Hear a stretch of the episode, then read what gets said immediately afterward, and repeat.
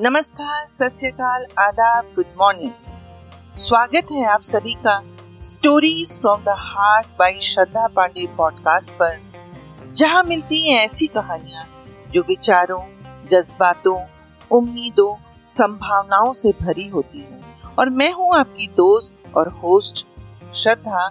हर बार की तरह इस बार भी सुनाने जा रही हूँ अपनी ही लिखी ऐसी कहानी जो आपकी, हमारी और हमारे परिवार तथा समाज से जुड़ी हो। जो तोड़ देती हो सारी दीवारें, चुरा ले जाती हो आपको आपसे और अपने आगोश में बैठाकर आपसे गुफ्तगू करती हो।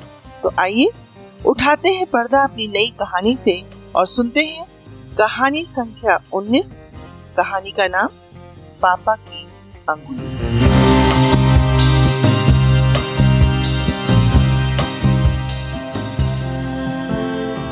दोपहर का समय था।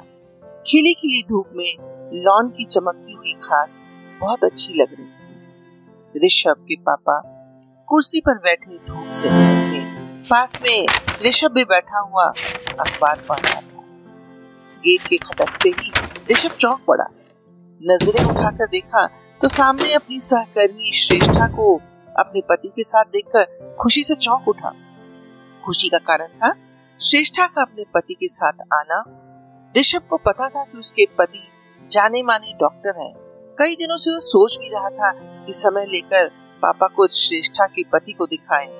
आज भगवान ने उसकी सुनी। औपचारिक अभिवादन। चाय, नाश्ते के बीच बातचीत गपशप चलती रही। ऋषभ के पापा चुपचाप बैठे। उन लोगों को देखकर मुस्कुरा रहे थे। उनकी तरफ़ देखकर श्रेष्ठा के पति डॉक्टर विकास ने पूछा, कैसे हैं अंकल? जवाब में भी कुछ नहीं बोले, बस मुस्कुराते रहे। ऋषभ ने कहा, पापा, कुछ समझ नहीं पाते, न ही जवाब देते हैं, इसलिए इनकी परेशानी किसी की समझ में नहीं आती। क्या ये कुछ नहीं बोलते? बस एक शब्द बोलते हैं, और वह है ऋषु। इसके सिवा कुछ नहीं बोलते। डॉक्टर विकास ने उनकी आँखें देखी, नाखून ज़ुबान, पेट, सभी का अच्छी तरह से मुआयना किया। हाथ को पकड़ा, दाहिने बाएँ घुमाया, फिर पूछा, क्या मैं इन्हें चला सकता हूँ? हाँ हाँ क्यों नहीं? ऐसा कहकर ऋषभ उन्हें उठाने के लिए उठ खड़ा हुआ। डॉक्टर ने पूछा, क्या ये अपने आप उठ सकते हैं? नहीं। अच्छा छोड़िए, मैं उठाता हूँ। जैसे ही डॉक्टर ने उन्हें उठाया, उन्होंने झट से अपने बेटे की उंगली पकड़ ली। डॉक्टर हंस पड़े। बोले अरे, अंकल जी, मैं आपको गिराऊँगा नहीं। वे हंसे, पर बोले कुछ नहीं। पता नहीं कुछ समझा या नहीं, पर उन्होंने अपने बेटे की उंगली थामे रखी। उनका ऐसा व्यवहार देखकर डॉक्टर विकास ने कहा, शायद पिताजी को मुझ पर भरोसा नहीं है, इसलिए ये आपका हाथ पकड़कर चलना चाहते नहीं नहीं, ऐसी बात नहीं, डॉक्टर साहब। दरअसल जब मैं छोटा था तब पापा की उंगली पकड़कर ही कहीं जाया आया करता था। तब से तब से पापा मुझे अपनी उंगली थमाना नहीं भूले। ये सब कुछ भूल गए, पर मुझे संभालना नहीं भूले। ये अब भी मेरी उंगली इसलिए पकड़ लेते हैं कि कहीं मैं भटक न जाऊँ। डॉक्टर विकास की आँखों में आँसू आ गए। वे बोले, ये माता पिता भी अजीब होते हैं, सब कुछ भूल जाते हैं, पर अपने बच्चों को संभालना? बिल्कुल नहीं भूलते। क्या मेरे पापा ठीक हो जाएँगे? शायद मुश्किल है। क्या हो गया है मेरे पापा को? आपके पापा को कुछ नहीं, बस अकेलेपन की बीमारी लग गई जो कि बहुत कॉमन है। अकेलापन? पापा तो सदा से मेरे साथ रहे साथ रहने और साथ देने में बहुत अंतर है। और शायद यही अंतर ही ऐसी बीमारियों का कारण है। मैं समझा नहीं मैं समझाने की कोशिश करता हूँ, ऋषभ जी। ये बताइए, जब आप ऑफ़िस चले जाते हैं, तब इनका ख्याल कौन रखता है? फुल टाइम नौकर रख रखा है, डॉक्टर साहब? क्या नौकर आपकी जगह ले सकता है? मेरा मतलब है कि क्या नौकर आपके पापा के लिए वैसे ही परेशान हो सकता है, जैसे आप होते हैं? ऐसा सोचना तो कुछ ज़्यादा ही उम्मीद लगाने जैसा है। अरे, वह पूरे दिन इनके साथ रहता है, यही मेरे लिए बहुत बड़ी बात है। मिस्टर ऋषभ।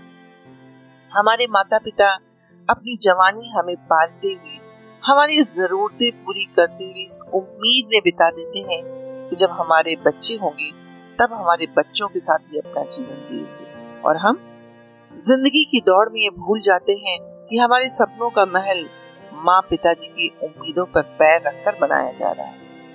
अब भी कोशिश की जा सकती है। शादी कर लीजिए, ऐसा कहते हुए विकास ने ऋषभ के कंधे को दबा दिया और जाने के लिए उठ खड़े हो गए। थोड़ी देर और रुकिए, फिर कभी। जल्दी ही आऊँगा। श्रेष्ठा, चलो। जी हाँ जी हाँ मैं चलती हूँ। उस रात ऋषभ सो नहीं सका। पूरी रात सोचता रहा।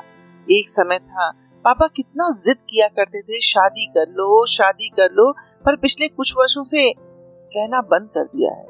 बंद क्या कर दिया? ज़्यादातर चुप ही रहने लगे। जैसे जैसे उनकी चुप्पी बढ़ती गई वैसे वैसे उनकी बीमारी भी बढ़ती गई। आज ऋषभ को उनकी बीमारी का कारण कुछ कुछ समझ में आने लगा। दूसरे दिन जब ऑफ़िस से घर आया तो पापा को बाहर लॉन में बैठे पाया। ठंड बढ़ गई थी। पापा को ठंड में बैठे देख वह नौकर पर नाराज़ होकर बोला, पापा को घर में क्यों नहीं ले गए? ठंड लग सकती थी? नौकर ने कहा बाबूजी घर में जाना ही नहीं चाहते थे तो क्या करो ऋषभ भैया? ऋषभ ने ध्यान दिया कि वे उसी की तरफ़ देखकर मुस्कुरा रहे थे, जैसे सदैव मुस्कुराया करते थे। पापा को मुस्कुराते देख वो वहीं बैठ गया और सोचने लगा कि पापा क्या सोच रहे होंगे। वे चाहे जो कुछ भी सोच रहे हो, पर मैंने सोच लिया कि अब जल्दी ही विवाह कर लूँगा। आखिर कब तक जिम्मेदारियों से भागता रहूँगा? उसने पापा की जांघों पर सिर टिका दिया। पापा ने धीरे धीरे ऋषभ के बालों को सहलाना शुरू कर दिया।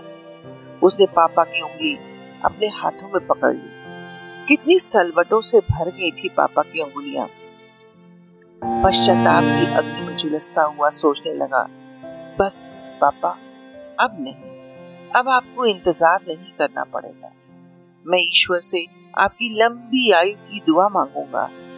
इन अंगुलियों पर मेरा नहीं, किसी और का अधिकार है, या फिर इन अंगुलियों को किसी और का इंतज़ार है। उसने पापा की तरफ़ देखा और बोला, पापा, इन उंगलियों पर अपना अधिकार जताने वाला आएगा, जल्दी ही आएगा और ज़रूर आएगा। पता नहीं, पापा क्या समझे, क्या महसूस की पर हाँ मुस्कुरा अवश्य दिए, जैसे हमेशा मुस्कुरा दिया करते थे। ऋषभ ने पापा की उंगली चूम ली और उन्हें लेकर घर के अंदर चला गया। धन्यवाद।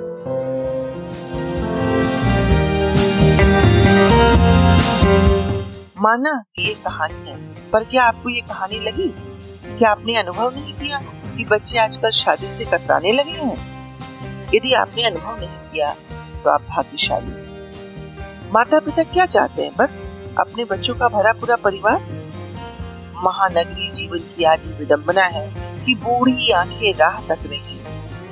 मेरी ये कहानी, यदि कुछ लोगों के मन को झकझोर दे, कुछ सोचने पर मजबूर कर दे तो मैं समझूँगी कि समाज के बदलाव में अपना कुछ योगदान दे सकती अगर आपको मेरी कहानी पसंद आई हो तो अनुरोध है कि stories from the heart by Shraddha Pandey को स्पॉटिफाई पे सुन रहे हो तो फॉलो कीजिए। एंकर पर सुन रहे हो तो वॉइस मैसेज भेजने का कष्ट कीजिए।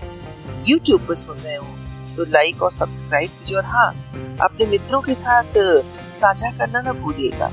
तथा अपने विचार, तथा अपने विचार Shraddha dot P D Y at Gmail dot com पर भेजने की कृपा कीजिएगा।